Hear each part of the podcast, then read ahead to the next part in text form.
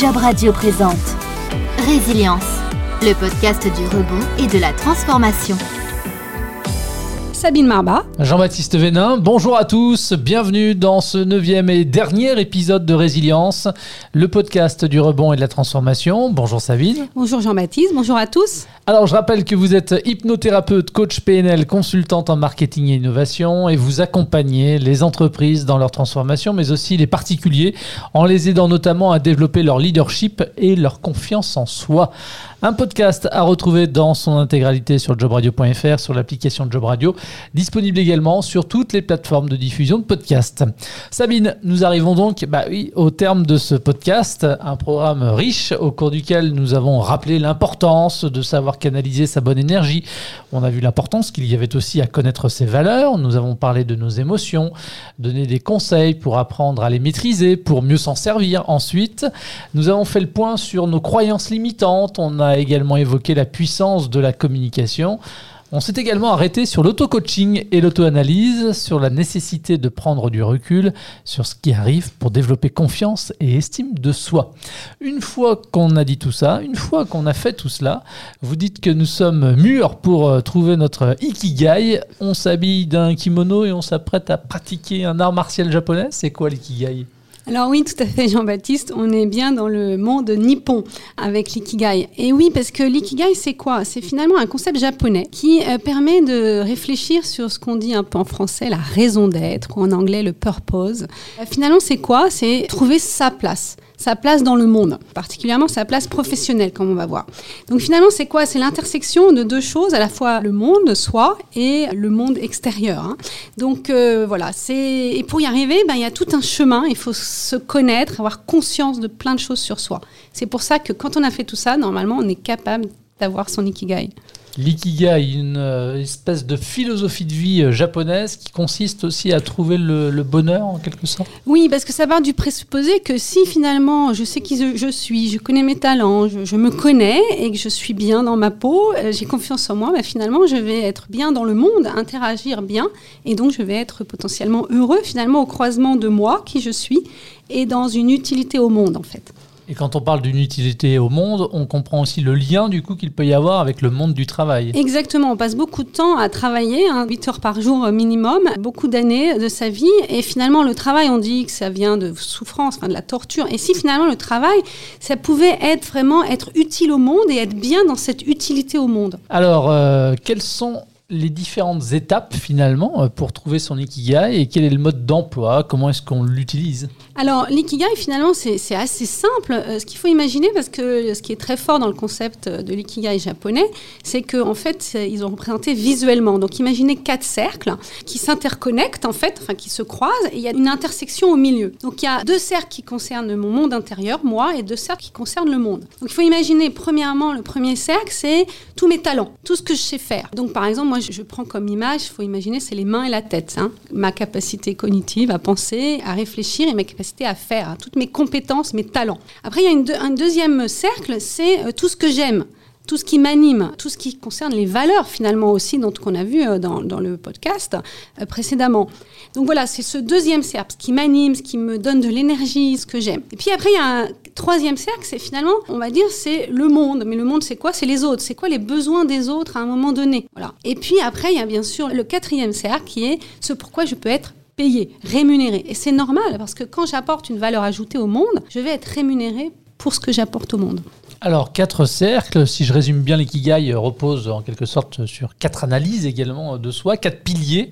Ce que j'aime faire, ce dans quoi je suis doué, ce dont le monde a besoin, et enfin ce pourquoi je peux être payé. Et il faut réussir à trouver, j'imagine, un bon équilibre, des points communs dans nos réponses à chacun de ces points, évidemment. Tout à fait. C'est les, les points d'intersection, en fait, finalement, ce qui résonne entre moi et le monde et le besoin à un moment donné. Et ce qui est intéressant quand on fait l'exercice, c'est qu'on va vraiment voir quand on a une liste de talents, eh ben, ils peuvent servir, et quelquefois d'une manière unique. Voyez, ce qui est intéressant, c'est que par exemple, moi, je suis un coach, voilà, en même temps consultant, enfin, je suis un coach un peu particulier, il y a plein de coachs sur le marché. Qu'est-ce qui fait mon unicité? C'est que finalement, moi, je suis coach, j'ai fait du marketing, de l'innovation, je suis aussi une personnalité spécifique, j'ai un parcours de vie, et tous ces points font que je vais être unique, et je vais apporter une unicité à des gens qui vont pouvoir bénéficier finalement de ma connaissance, de ma compréhension du monde, d'un certain nombre de choses. Et il y aura un autre coach pour d'autres types de personnes. Vous voyez, donc c'est ça qui est intéressant de vraiment comprendre, c'est qu'on est à une intersection unique et on va apporter sa valeur. La vraie question qui se pose aussi, euh, Sabine, c'est comment faire finalement pour trouver les bonnes réponses et donc le juste équilibre? Alors, ce qui est important de comprendre, la première chose, c'est que finalement, l'ikigai, c'est un peu, j'avais parlé au premier épisode, je crois, de la pyramide de Maslow, c'est-à-dire les besoins humains pour arriver à trouver son ikigai prendre conscience, c'est qu'effectivement, l'ikigai, on va dire, c'est l'épanouissement professionnel, en fait. C'est l'endroit où on est épanoui. Et pour ça, il faut lever les peurs, hein, les peurs de survie, euh, c'est-à-dire se sentir en sécurité, avoir été reconnu, avoir une conscience de, sa valeur, hein, l'estime de soi, la confiance en soi. Donc, vous voyez, c'est que finalement, il faut avoir eu des expériences, donc avoir confiance. Donc, on arrive finalement à l'ikigai quand on a pris conscience de ce qu'on est et qu'on se libérait d'un certain nombre de peurs, en fait. Et dans quelle mesure, histoire de coller véritablement à ce podcast, finalement, trouver son ikigai va nous aider à faire preuve de résilience? Si je suis en conscience de ce que je sais faire, si j'ai vraiment, je suis connectée à ce qui m'anime, qu'est-ce que je vais avoir? Je vais avoir une confiance en moi. Je vais avoir de l'énergie. Je vais avoir une clarté aussi sur euh, où je veux aller, euh, pourquoi je suis là. Et donc c'est beaucoup plus simple dès qu'il y a un chaos, quelque chose qui bouge, de me reconnecter à ça pour voir comment je vais évoluer dans le monde. Donc je développe ma capacité d'être agile, à m'adapter. Et donc je peux rebondir et bien sûr retrouver tout de suite un chemin euh, qui me remet en dynamisme. Et donc faire preuve de résilience. Exactement, c'est ça en fait. Au moment de préparer cet épisode, Sabine, vous me disiez que l'ikigai était un moyen simple de trouver plus de flow. Ça veut dire quoi euh, concrètement? Alors le flow, F-L-O-W hein, en anglais, euh, c'est vraiment quelque chose. J'ai un concept je trouve intéressant. On dit que c'est les musiciens, vous savez, les artistes, les, sportifs, ils disent quelquefois ils sont dans leur flow. Alors moi je suis intéressée à ce que ça voulait dire. C'est juste un état de d'être où finalement on est bien, on est totalement finalement au bon endroit, à sa juste place. Vous voyez, il y a une similitude avec l'ikigai.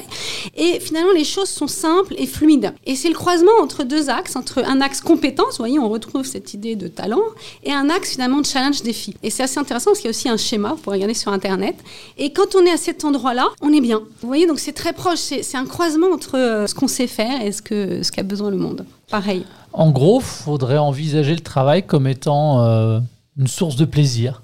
Et oui, si c'était possible. Moi, ce, que, ce mot, quelquefois, j'aurais envie de dire, enlevons le mot travail et utilisons activité professionnelle. Parce que finalement, au travail, il y a beaucoup de connotations. Hein, depuis petit, il faut travailler à l'école, voilà, dans les formes. Et peut-être, si on est là, à cette place qui est juste, eh ben, ça devient agréable d'être utile au monde et d'avoir cette activité professionnelle qui me rémunère et puis qui me rend heureux. Sabine, en conclusion de cet épisode, pourquoi est-ce si important finalement de trouver son ikigai pour rebondir professionnellement parlant ben, je dirais que ça, permet d'être peut-être plus léger, peut-être plus libre. Hein, voilà, je pense que euh, tout le monde dans toute sa vie, alors qu'il y a beaucoup de gens qui commencent à s'y intéresser à 45 ans, voilà, à 50 ans, voilà, qu'est-ce que je vais faire?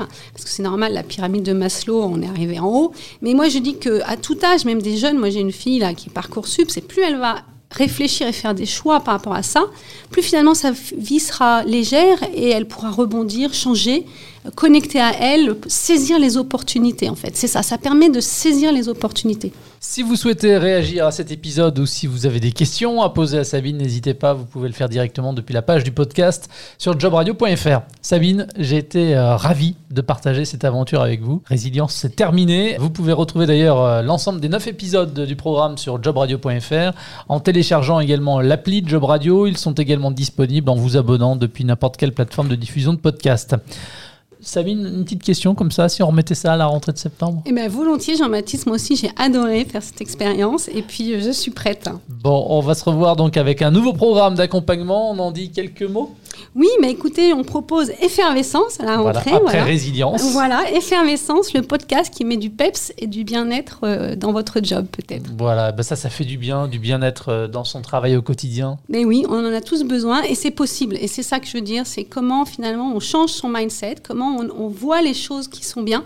Et pour euh, finalement peut-être être plus résilient aussi, on peut commencer dans son propre job. Et puis après une période particulièrement compliquée, en plus, c'est très dans l'air du temps. Hein. Tout à fait. Je pense que c'est nécessaire et on aura tous besoin de plus en plus d'être connectés à ça pour euh, rester avec le sourire, comme je dis. Hein. Bien, et eh ben Sabine, au plaisir de se retrouver alors au mois de septembre. Grand plaisir. Merci Jean-Baptiste. À bientôt. Et ce sera effervescence. En attendant, c'était Résilience, le podcast du rebond et de la transformation. Merci de votre fidélité à Job Radio et à très vite. Job Radio vous a présenté Résilience, le podcast du rebond et de la transformation.